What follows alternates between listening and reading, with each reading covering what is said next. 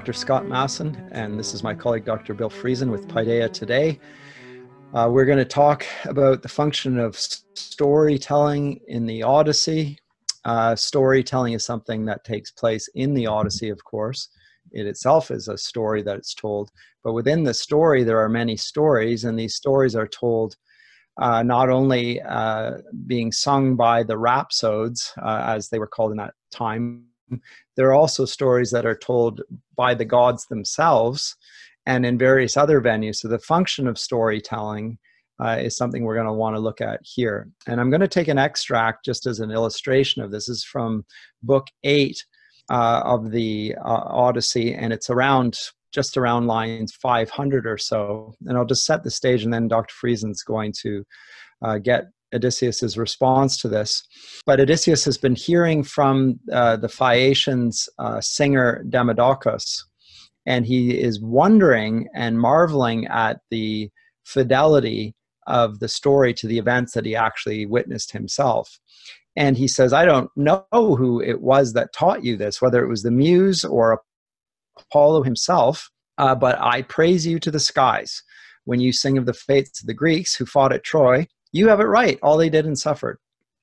All they endured it's as if you'd been there yourself, uh, as if it were a first hand account. Now tell me the story, he says, about that aspect of the Trojan battle in which Odysseus led the Trojan horse up. Tell us that story. And then he proceeds to do precisely that. He tells the account of how Odysseus deceived uh, the Trojans and brought about their ultimate ruin. And I, now Bill's going to pick it up in response to the story which he tells, which is an accurate portrait. Yeah, this is one of these magnificent epic similes here that you encounter in both the Iliad and the Odyssey. So it says here So the famous singer sang his tale, but Odysseus melted, and from under his eyes the tears ran down, drenching his cheeks, as a woman weeps, lying over the body of her dead husband, who fell fighting for her city and people, as he tried to beat off the pitiless day from the city and children. She sees him dying and gasping for breath, and winding her body about him, she cries high and shrill while the men behind are hitting her with spear butts in the back and in her shoulders, and force her up and lead her away into slavery, to have hard work and sorrow, and her cheeks were racked with pitiful weeping. So were the pitiful tears of Odysseus shed from under his brow, but they went unnoticed by all the others. All but Alcinous alone understood what he did and noticed since he was sitting next to him and heard him groaning heavily. So there's so much going on there, so many parallels, Scott. Yeah, it's one of the more extraordinary epic similes in the whole of the epic because we can see uh, obviously Odysseus has asked Demodocus to sing of this particular passage and knows what will happen if he's faithful to the account. And when he tells it, he he weeps. But the epic simile that Homer, who himself was a rhapsode, gives compares Odysseus in his response to the response of the Trojan women who were betrayed by Odysseus. Yeah. So there are just so many levels on which this is uh, playing and it's hard to know even what to make of the, the simile here but the, the pure pathos of the uh, episode is is striking. Maybe that's something we can springboard off of right there. It, it draws from the audience in this case odysseus an enormous uh, burst of pathos. Um, i'm not sure we could describe it quite as pity but if, if we do it's pity for what? Pity for the Trojan women and children? Is it pity of, uh, by Odysseus for what may or may not be happening to his own wife and child? Is it pity for himself? Uh, is it pity for all mankind who finds themselves in such states of de- uh, desolation uh, in front of uh, cruel, harsh fate and the destructive forces thereof? Uh, or is it all of the above, interconnected and woven into a single strand of commentary back upon the tale of Demodocus? I, I'm not sure. I'm not sure. It you could make an argument for all of the above, even though he's he his deceit has brought about the downfall of Troy, and he seems pitiless in his desire to do that. Mm-hmm. That, that is, bring the Trojan camp down, the city, bring it to ruin. Nonetheless, there's a recognition of of something of the atrocity of the event, and mm-hmm. and maybe even of the moral uh, ambiguity of of using deceit to bring it down. I don't know. I, I don't really get any sense of that. I do like your your suggestion that it might have something to do with him thinking about what's happened to his own land of Ithaca in his absence. Is he himself the fallen husband uh, upon whom the woman winds herself? Uh, the, the, the translation is really quite good here by Lattimore because immediately you think of a winding sheet the woman becomes the winding sheet for the dying man for his corpse to be. Is he projecting that somehow onto Penelope, a potential Penelope in a potential situation which has developed very likely because he hasn't been around to defend her? This fellow has been around to defend his wife, and yet he is dead. He is unable to save his wife, his household, his child. So this is where the universal commentary comes in. Is this the state of man? Is this the state of fathers and husbands who, no matter how we battle and strive, sooner or later must see that disastrous day come. So I and I don't think there's an answer to the question. I think it's evocative and it's not there's no it, it allows for all of the above. It does speak to the common state of mankind and the lack when when there's no protector there that this is what happens, whether it's through deceit or just through sheer violence.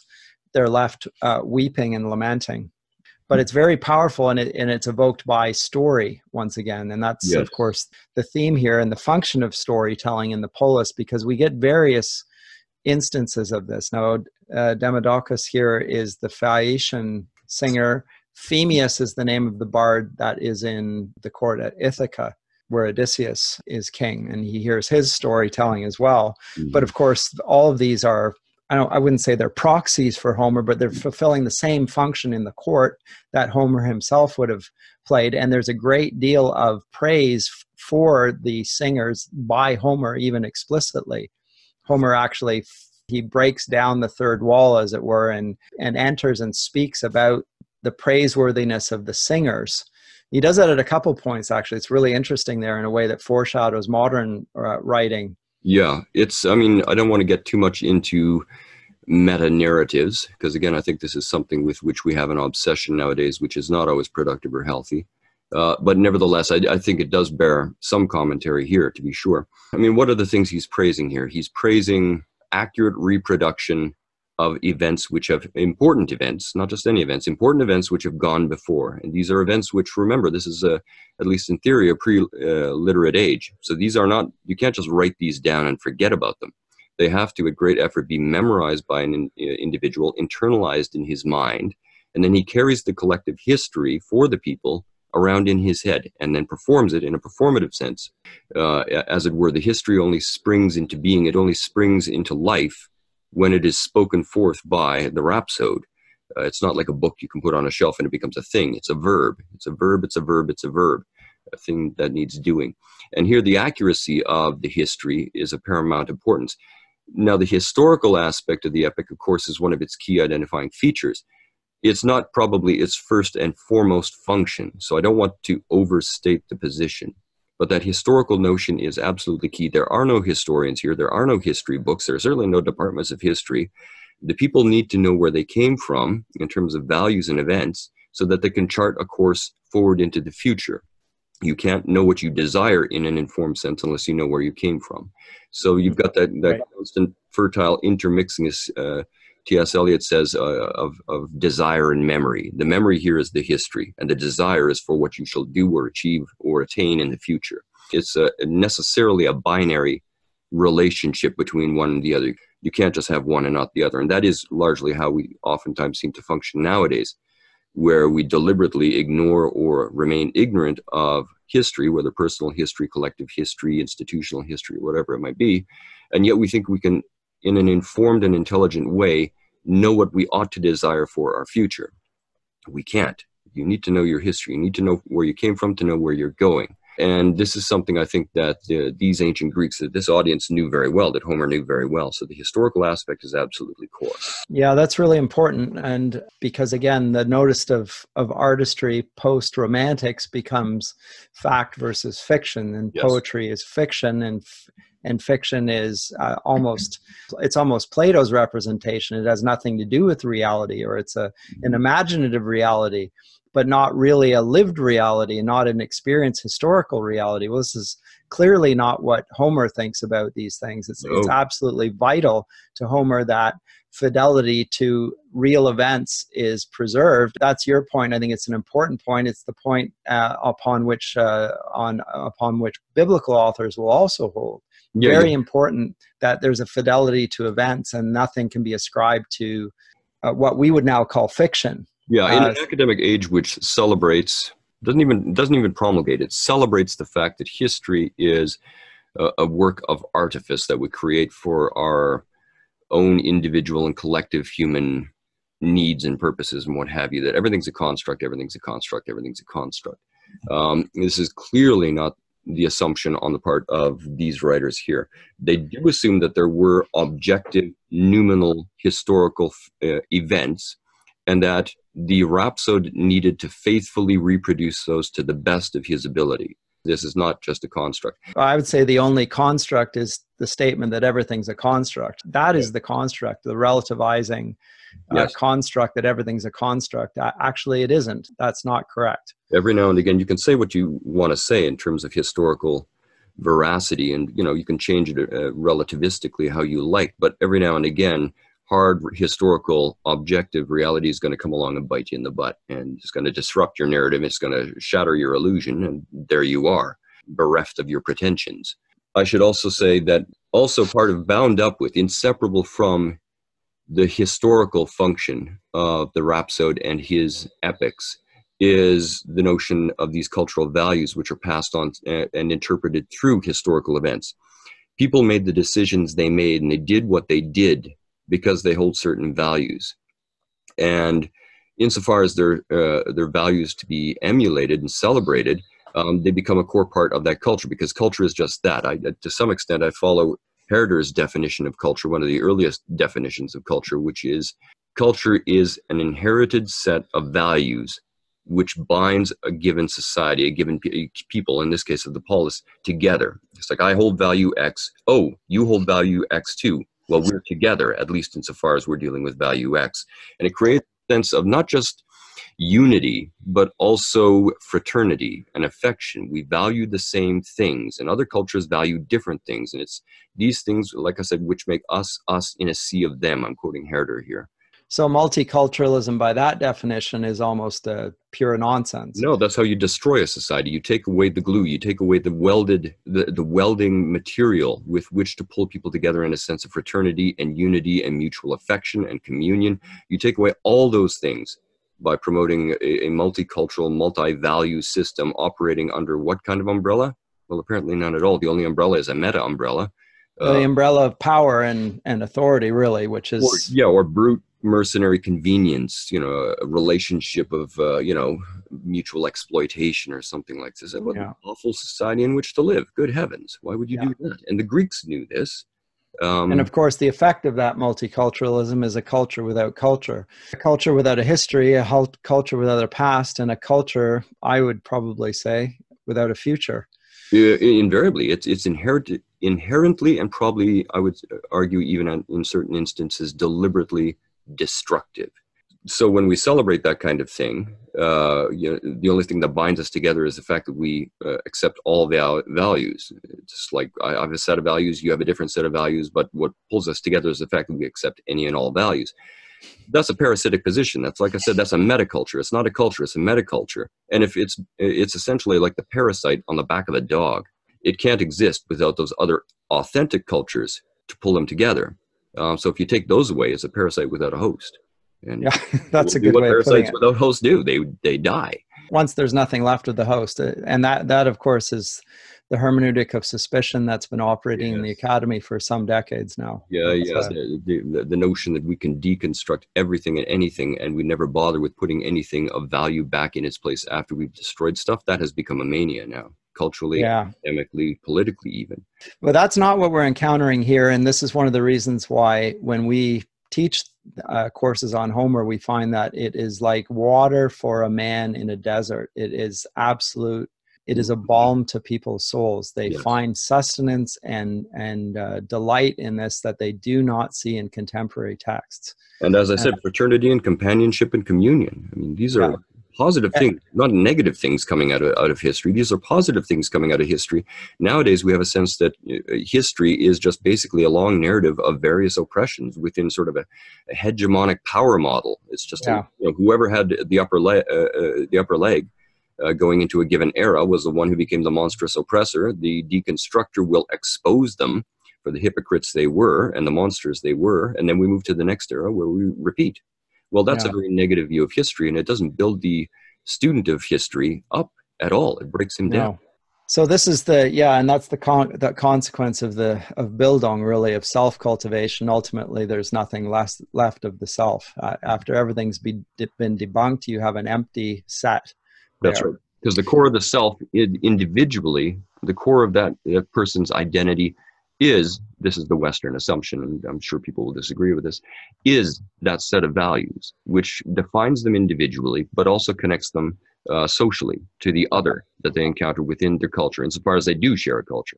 And so the stories here are of such moment that even the gods are interested in this these stories and the account of what happened to Agamemnon when he returned home to his wife Clytemnestra and uh, the suitor Aegisthus murdered him, and then his son Orestes avenged himself upon both of them. There's a conflict here because, on the one hand, killing Agamemnon is a, an act of regicide, and of mm-hmm. course, it's murder of your uh, wife, it's the murder of your host. I mean, they're terrible things. On the other hand, Orestes has murdered his mother as well. Mm-hmm. So there's an element of he, although he's done a just thing and the gods praise him for it, there's an element in which he's also in the wrong here. Well, and, I think uh, this actually this typifies many aspects of the uh, of the Odyssey, because Odysseus does things he knows he must do, as Orestes does, but he doesn't like doing them you know, a question that I always had when I was reading the Iliad was if Odysseus is successful in convincing Achilles to go back into battle, does he know that that is that will uh, equal the death of Achilles ultimately? He Absolutely, killing his friend in order to get his friend to do the right thing. Yes. Um, and but we see it again and again in the Odyssey as well, where he does the right thing, but it causes him great sorrow. And I think Virgil picks up on this as well with Aeneas. He does what he does not want to do, but it's the right thing to do but its consequences are, are, are horrific. And so we see uh, infamously in the case of uh, Dido's abandonment, where he does what he needs to do, but it causes him boundless personal sorrow. Yes. And I suspect that Virgil is actually playing off this motif, uh, especially as he encounters it in the Odyssey. Odysseus, yes, he had to destroy the Trojans, he had to defeat the city. Uh, he heard the lamentation of their women and their children, and he saw what happened to them. Uh, he did what he had to do, but did he like what he saw as a result of it, or does it cause him great sorrow? Um, and I think sorrow is where he ultimately lands again and again, and we see it here. He falls. Well, that's how that's how Homer describes him, a man of many sorrows. So with his wisdom comes sorrow. He's the sort of the man of, you know, the proverbs.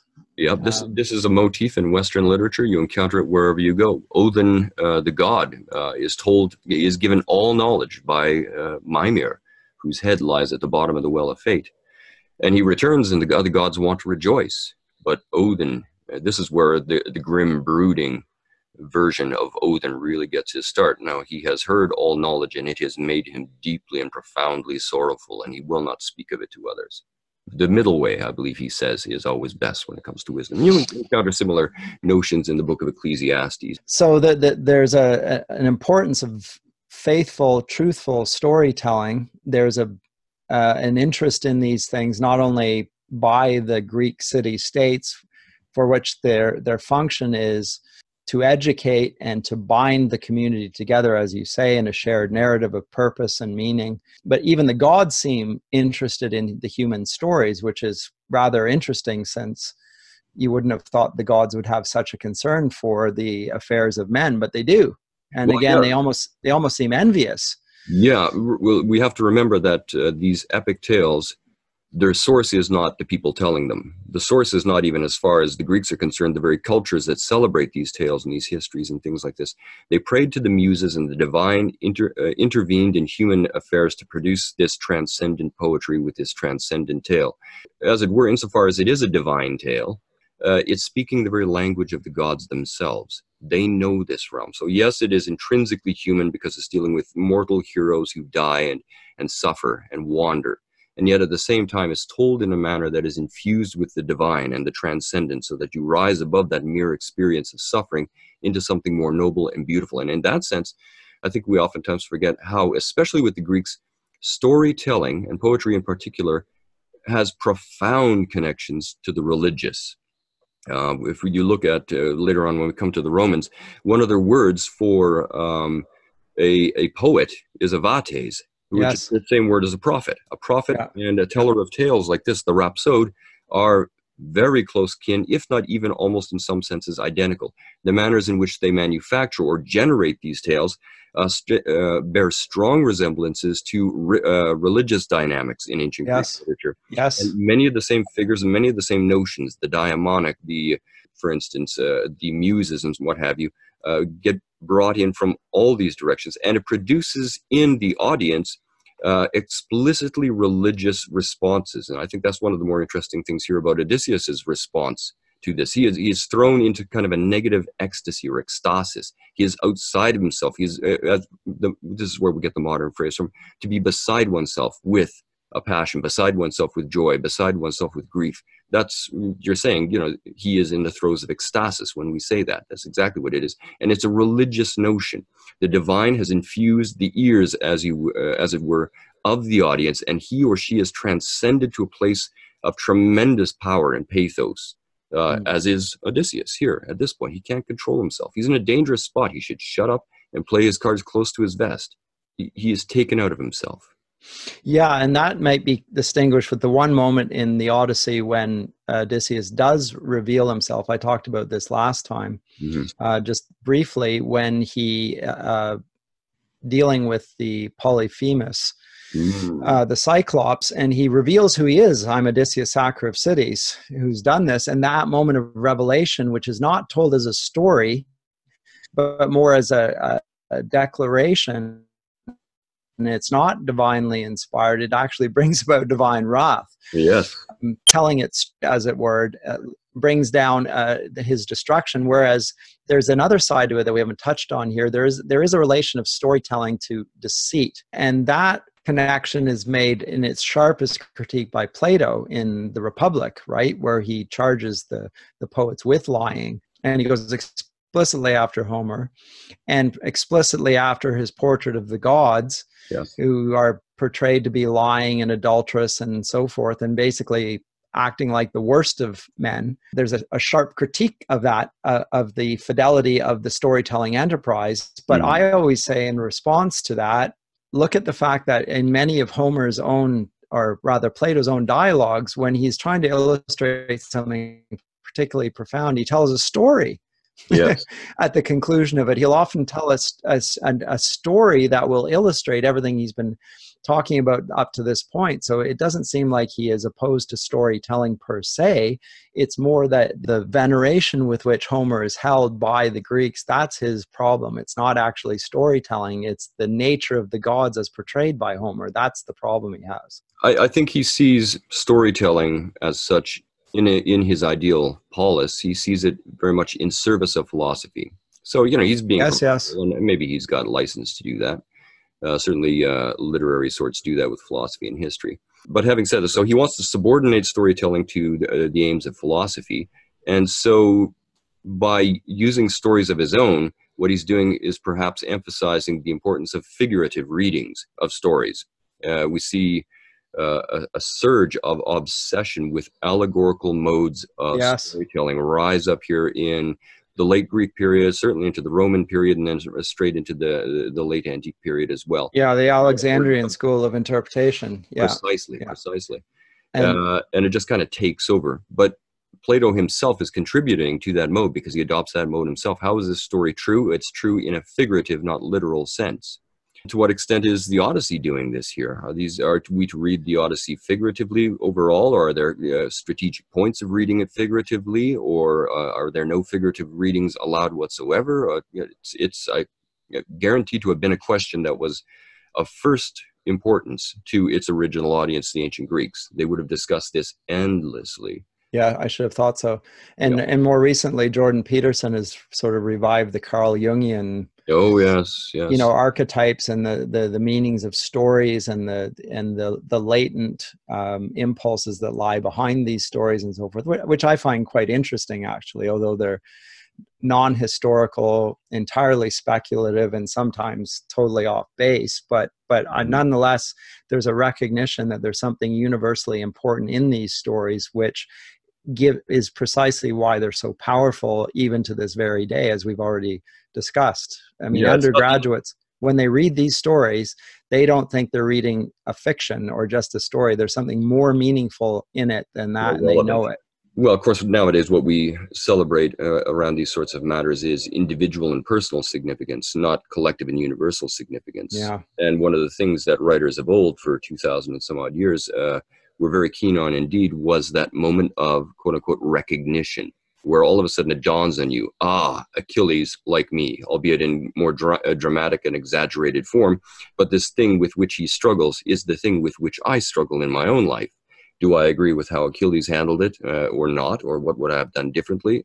That's immediately relative to the individual reader when he or she encounters a universal, figuratively read moment like this. I think it's absolutely core. Trying to personalize and make the Iliad all about oneself, the individual reader, how does reading it in my terms and according to my context?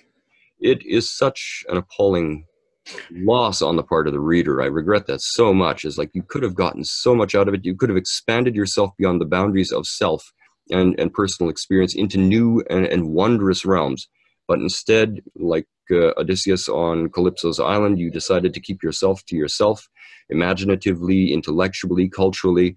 And so there you are. You remain the same. You don't mature you don't you are an island unto yourself and you've learned nothing from this it's been a sort of a titillation a self gratification but there's been no actual learning yeah i mean that's the problem of romanticism is it becomes projected onto the past and all it's all about the cultivation of yourself and uh, so there's the problem i mean that has to be addressed by the teacher in every class mm-hmm. repeatedly mm-hmm. because we we default to the romantic mode of reading it's all about me and my reading and my understanding what i get from the text yeah. which is which of course is it's not that that's of no interest it's that it must not be the primary interest that it, it is a contingent get. concern an important right. concern and even even in some senses it, to confuse the language here a bit it's a necessary concern but would ha- which has to operate at a contingent level if it takes over front and center then ironically the very self you seek to promote will be diminished because you never transcend yourself and you never you don't want outside to. You're, yourself you're in your comfortable headspace and you do not want to step out of it. So you're going to use terms you already know.